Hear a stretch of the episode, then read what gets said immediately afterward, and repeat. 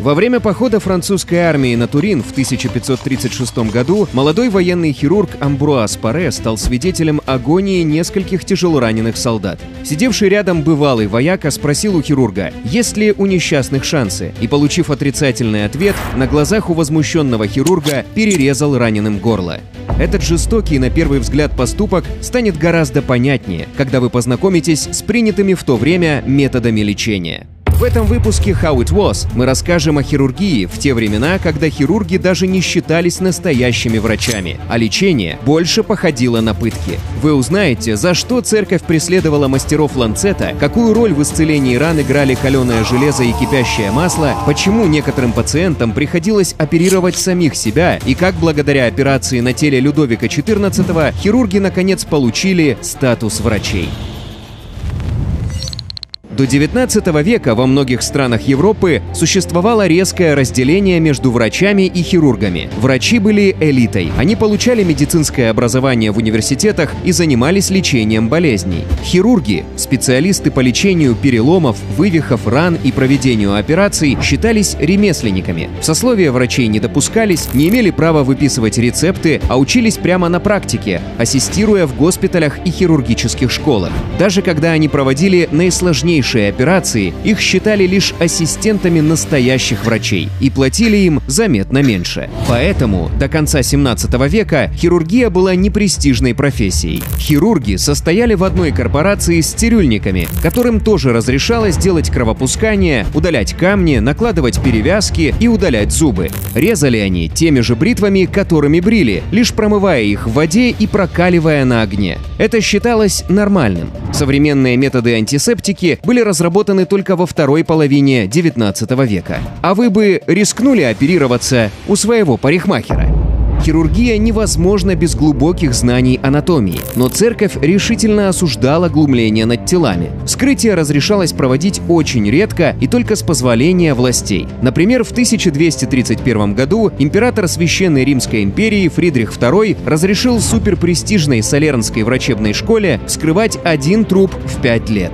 Препарировали тела торжественно, в специальных помещениях-амфитеатрах. Уважаемые профессора не унижали себя работой скальпелем, они только указывали хирургу, что нужно делать. Присутствующие студенты были молчаливыми зрителями, а многие и вовсе оканчивали учебу, так и не дождавшись анатомического спектакля. Неудивительно, что квалификация хирургов оставляла желать лучшего. Бороться с существующим положением дел попытался Андреас Визалий, основоположник научной анатомии. После четырех лет учебы на медицинском факультете Парижского университета он жаловался. Никто ни разу не показал мне ни кости, ни мышцы, не говоря уж о кровеносных сосудах. Легально изучать можно было только кости, но и их приходилось добывать самостоятельно на кладбищах. Благо, трупы нередко закапывались неглубоко, и кости могли валяться прямо на поверхности. Визалий писал, что в поисках человеческих костей он чуть было не оставил на кладбище свои собственные кости, потому что его едва не разорвали разорвали голодные собаки.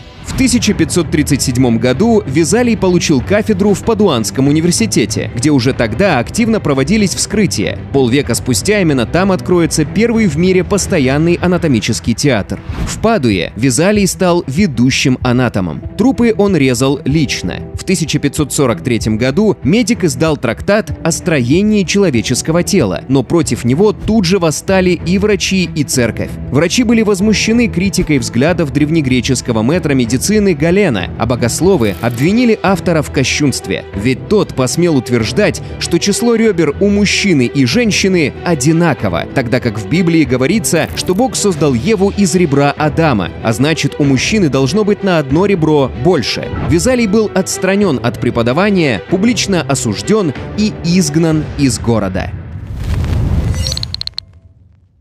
С распространением огнестрельного оружия работы у хирургов прибавилось. Увеличилась открытая раневая поверхность и усилилось нагноение ран. Считалось, что причина нагноения – проникший в организм раненых пороховой яд. Известнейший трактат итальянского хирурга Джованни Давиго «Искусство хирургии», написанный в 1514 и выдержавший более 50 изданий на разных языках, советовал прижигать рану раскаленным железом и заливать кипящим растительным маслом. Человеком, прекратившим эти варварские практики, стал мэтр Амбруаз Паре, будущий первый хирург четырех французских королей. В 1537 году он лечил солдат, следуя рекомендациям Давиго. Анестезии не было. Неудивительно, что многие предпочитали смерть подобному лечению. В пробитое пулей отверстие он втискивал горлышко железной воронки и заливал туда кипящее масло бузины. Однако на этот раз раненых было много, масла не хватило, пришлось попробовать для лечения холодную смесь на основе яичного желтка, розового масла и скипидара. Всю ночь я не мог уснуть, писал он позже в своей книге. Желая поскорее проведать людей, не получивших лечения раскаленным маслом, я встал очень рано. Вопреки ожиданиям, я обнаружил, что они не страдали от болей и довольно хорошо отдохнули, а раны их были без воспалений и опухолей. В то же время других, раны которых были залиты кипящим маслом, я нашел лихорадящими, с сильными болями и с припухшими краями ран. Тогда я решил никогда больше так жестоко не прижигать несчастных раненых. Одновременно с этим Амбруас Паре предложил новый способ остановки кровотечений. В то время, если при ранении или ампутации повреждался крупный сосуд, то для остановки крови использовалось прижигание ран раскаленным железом. Если это не помогало, культю окунали в котелок с кипящей смолой. Кровотечение останавливалось, но часто обожженные ткани начинали гнить, и больной умирал от заражения крови. Паре предложил перевязывать кровеносные сосуды обыкновенной крепкой нитью. С тех пор перевязка сосудов – главный метод борьбы с кровотечениями при операциях.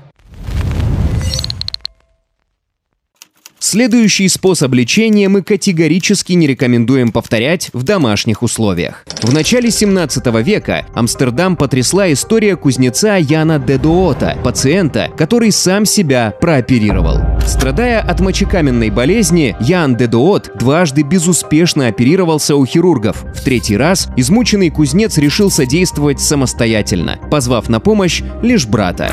Последний придерживал мошонку пациента, а тот сам себя резал, резал и извлекал камень размером с куриное яйцо и весом в 4 унции. И только для обработки огромной раны в конце концов вызвали хирурга. Несмотря на то, что литотомия, удаление камней из организма, даже проведенная специалистом в те времена в 40% случаев заканчивалась смертью пациента, для Яна Дедуота все закончилось удачно. Кузнец даже стал местной знаменитостью. После операции он часто позировал художником и гравером с добытым камнем в руке руке. Недоверие кузнеца к медикам можно понять, ознакомившись с летописью болезней французского короля Людовика XIV. С 1647 по 1711 врачи монарха вели дневник его болезней. Например, запись от 11 ноября 1647 года свидетельствует, что у девятилетнего Людовика была очень высокая температура, ему пустили кровь, чтобы ее сбить. То же самое сделали утром. Отмечен хороший эффект, пишет в своем дневнике врач, от второго кровопускания. Однако в тот же день появились гнойнички на лице и на теле. Королю диагностировали оспу и сделали еще два кровопускания на четвертый и десятый день болезни. Пятое кровопускание заменили применением слабительного средства. Доктора постоянно атаковали тело монарха клизмами, кровопусканиями и слабительными. За свою жизнь король солнца вытерпел около двух тысяч клизм. Людовику повезло, он имел железное здоровье. Нет сомнений, что только оно позволяло ему переживать и многочисленные болезни, и их изнурительное лечение. Впрочем, иногда хирурги все-таки совершали чудеса и спасали пациентов даже в самых сложных случаях. Один из таких примеров – удивительная история про первую в Европе операцию на желудке. На праздник Троицы 1635 года 22-летний Андреас Грюнхайде, крестьянин из Восточной Пруссии, страшно объелся. И друг посоветовал ему вызвать рвоту, пощекотав рукоятью ножа гортань. Никогда так не делайте. Андреас засунул орудие слишком глубоко, невольно сглотнул, и нож провалился в пищевод. Беднягу отправили в Кёнигсберг, ныне Калининград, на медицинский факультет местного университета. Полтора месяца врачи ждали, что нож выйдет сам. Оперировать не решались, ведь большинство операций в области брюшной полости и грудной клетки в те времена оказывались смертельными. Но страдавший от болей пациент уговорил их резать. Операцию назначили на 9 июля. оперировал армейский хирург Даниэль Швабе под наблюдением врачей и профессоров, конечно, без наркоза. Больного напоили бульоном и настойкой мускатного ореха для укрепления сердечной деятельности. Затем привязали к доске за руки и за ноги, поставили доску вертикально и приступили к делу. Больной несколько раз терял сознание, но его приводили в чувство. Швабе разрезал стенку желудка, нащупал нож, повернул его острием к разрезу и надавил на стенку желудка так, что нож проколол в этой стенке еще одно отверстие, через которое и был вынут. Обрадованный пациент сказал «Да, это мой нож».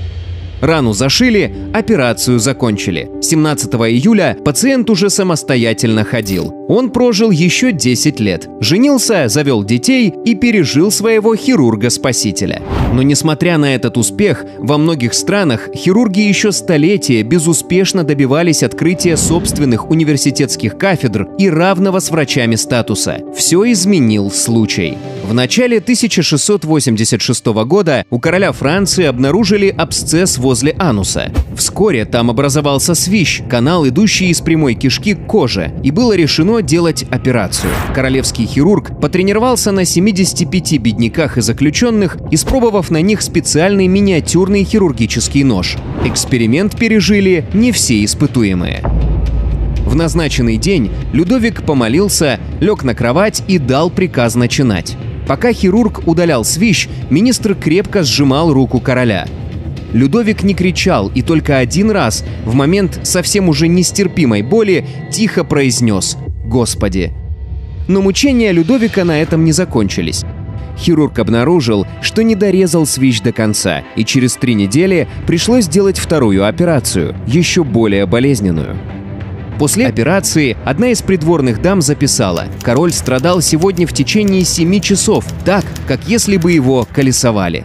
После этой истории свищи, можно сказать, вошли в моду. Некоторые аристократы, желая привлечь внимание короля, приказывали себя резать. Быть может, король осведомится, как прошла операция.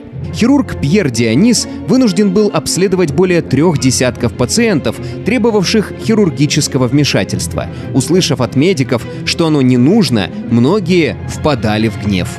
Тем временем Жорж Маришаль, первый королевский хирург Людовика XIV, стал настойчиво добиваться от короля создания высшего учебного заведения для хирургов – Королевской хирургической академии. Но из-за противодействия дипломированных врачей открыта она была только 18 декабря 1731 года Людовиком XV. Причем в качестве одного из аргументов в пользу ее открытия Маришаль привел историю с королевским свящом. Многовековой спор между врачами и хирургами выиграли последние.